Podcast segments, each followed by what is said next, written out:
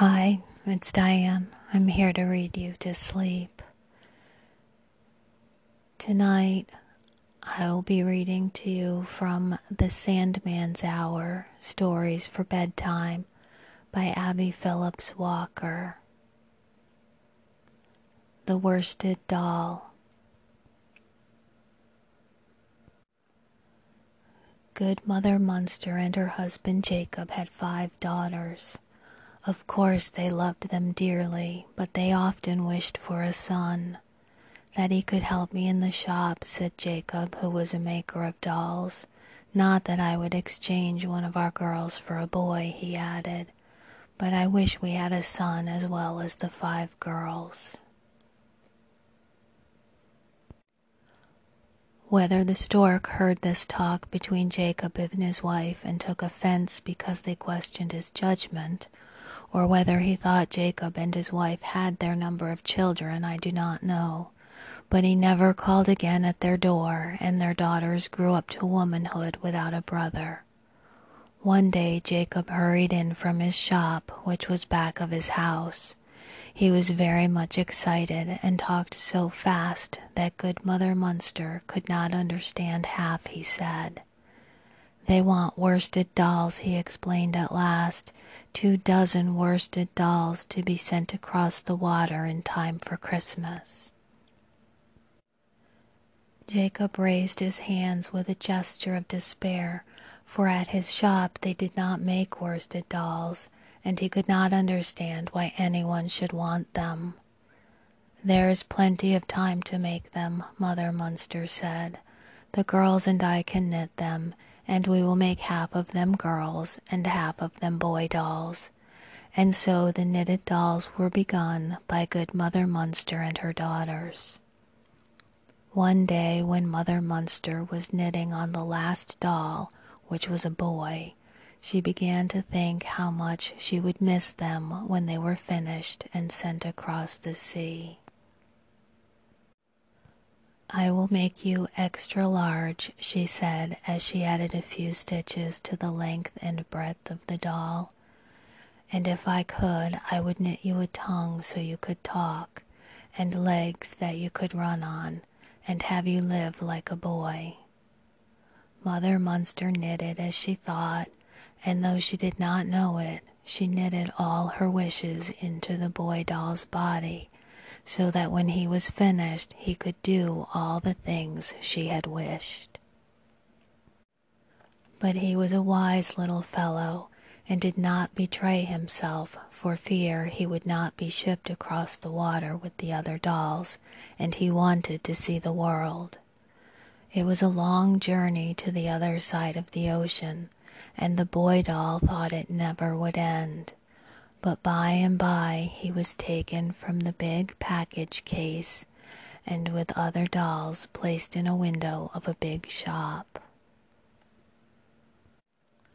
I wish someone would speak to me, thought the boy doll, but not a word did the other dolls utter, and as he did not wish to appear forward, he kept silent also.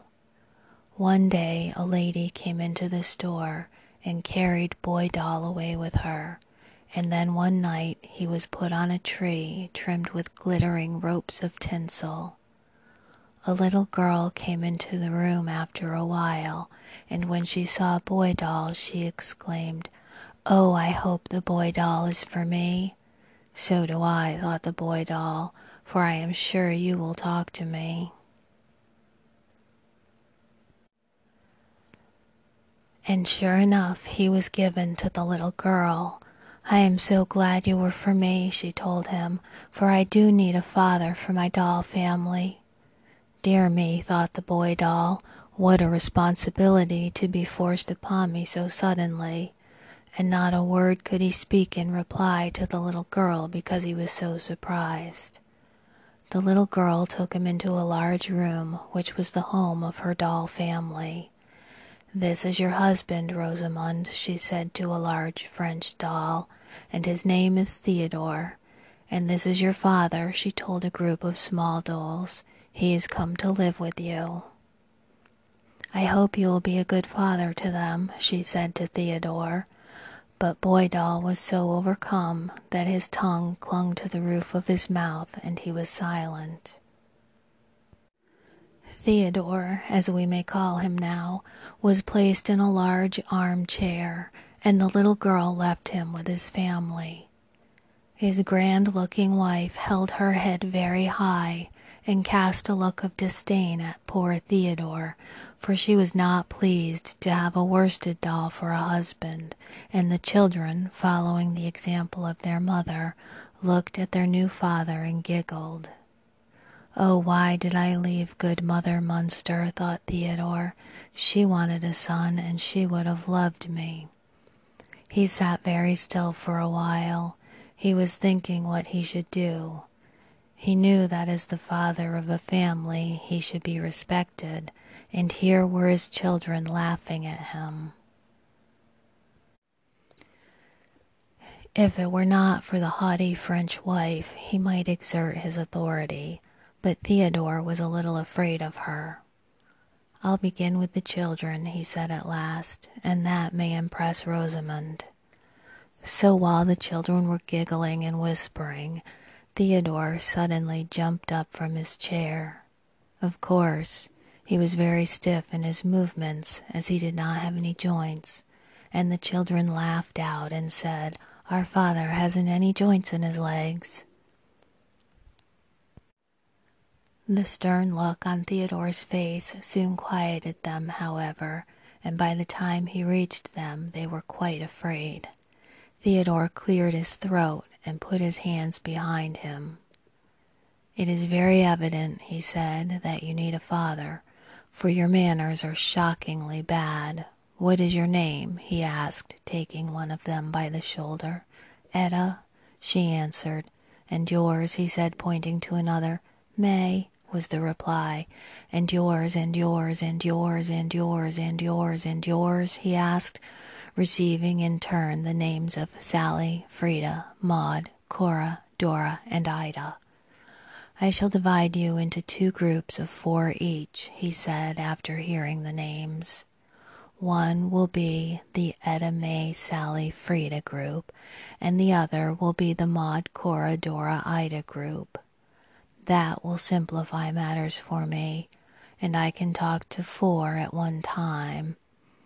Etta May Sally Frida, he called. Yes, father, answered all four at once. If I ever hear you giggle again, as you did when I appeared, I shall punish you severely. Yes, sir, answered the trembling dolls. Maud Cora Dora Ida, said Theodore in a stern voice. Yes, father, answered the second group. If you behave again in the manner you did when I first came to this house, you will be punished in a way you will remember. Yes, sir, answered the four dolls. Theodore turned away. With all the dignity he could muster, walked toward his wife. Rosamond's head was not held so high now, for her husband's manner with the children had shown her that he intended to be master in his home. When do we dine? he asked. We have no regular hour, she answered. We will dine at seven, said Theodore. Breakfast at eight. The hour for lunch you may please yourself about, as I shall not be here. The children will not dine with us, he added. And now I should like to see my room. Rosamond, who was completely subdued as the children, very meekly did as she was told, and Theodore found himself master without any further trouble. But he could not forget good Mother Munster, and while he knew he should be content in the bosom of his family, he found his thoughts often with Mother Munster across the water. It was not an easy matter being the father of a family. If he felt like jumping or lying on the floor, there were children, and he must not lose his dignity for a moment. I would rather be a son, he said, than a father of a family. If I could get back to Germany and good Mother Munster, I should be quite happy. Of course, this was not the proper feeling for a husband and father to have, but you must remember that Theodore had all this thrust upon him before he had any of the joys of boyhood. One day he heard the family where he lived talking about going abroad. He saw the big trunks being packed. Oh dear, thought Theodore, I wonder if they will take me with them. Perhaps they will go to Germany where the good Mother Munster lives. And then Theodore thought a very wicked thought. I will get into one of the trunks and hide, he said, and if I can find the German village where Mother Munster lives, I will not come back to be the father of a family, but I will stay with good Mother Munster and be her little boy. Of course, that was deserting his family, but Theodore did not know anything about how wrong that was, and so one day when he was left alone in the room with the trunks, he climbed over the side of one of them and hid himself between the folds of a dress without saying goodbye to his wife or children. Theodore did not feel safe until the men came for the trunks and then his heart leaped for joy. After a long time, the trunks were opened in a hotel, and Theodore wondered what they would say when they found him. Here is Theodore, said the mother to the little girl when they found him inside her dresses. I wonder how he got in my trunk. The little girl had not brought any of her dolls, and she was so pleased to see Theodore that she hugged him. Theodore felt guilty when he thought of what he intended to do, but his love for Mother Munster was deeper than that for his family. After many weeks of visiting different places, Theodore had almost given up hope of seeing Mother Munster again when one day he heard them say, We will go to Berlin tomorrow. Berlin, Berlin, repeated Theodore. Where have I heard that name before? Then all at once it came to him that it was in Germany, and that not far from there was the village where Mother Munster lived. He could hardly keep from jumping for joy. One morning, after they had been in Berlin for a week, the father of the little girl said, We are to visit a little village today where they make dolls. I will take Theodore, said the little girl, for I want to get a girl doll just like him. They rode quite a distance on a train and then in a carriage and stopped at a house that made Theodore's heart thump so loudly that he feared they would hear it. For the house was the home of good Mother Munster, and there, standing in the doorway, was the dear old lady herself. They went into the kitchen, and the little girl put Theodore on a chest which stood in the room. In the excitement of seeing the doll shop, she forgot to take him with her, and as soon as Theodore found himself alone, he slipped off the chest and hid behind it. When the little girl came back from the shop, she had a large doll in her arms, and she quite forgot Theodore. A few days later, when Mother Munster was cleaning her kitchen, she moved the chest, and there was Theodore with his arms stretched up toward her. Mother Munster picked him up. Why, it is my boy, she said. However did you get here? she asked. Then she thought of the little girl. I hope she does not send for you, she said, and she held Theodore tightly in her arms. So do I, said Theodore, and although he did not speak out loud, Mother Munster seemed to understand. You'd rather live here, hadn't you? she asked. I will put you on this seat in the corner, and you shall be my little boy. All the girls have gone to homes of their own, and Jacob and I are very lonely. Look, Jacob, she said as he came in the door. Here is the worsted doll I made to send across the water. He has come back to live with us, and so at last we have a son. Jacob smiled. He didn't think much of worsted dolls, but he took Theodore by one hand.